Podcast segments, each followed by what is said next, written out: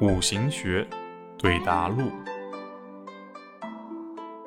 男生问：“老师，时间局中的食神意象是否就是生活的目标呢？”你说的对，西方的成功学说了很多实现目标的方法，值得借鉴。不过，他十分强调绝对。绝对的热情，绝对的坚强，绝对的勇敢，乃至绝对的宽容，绝对的无怨。这种永不放弃的精神是很值得学习的。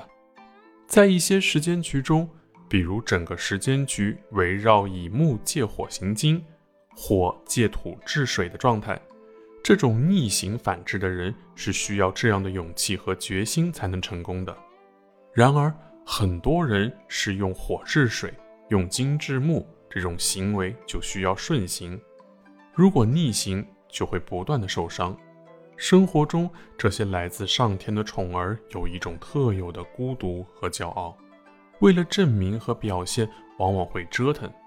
生命有着其独特的节奏，你设定的目标要符合这种韵律，才会幸福。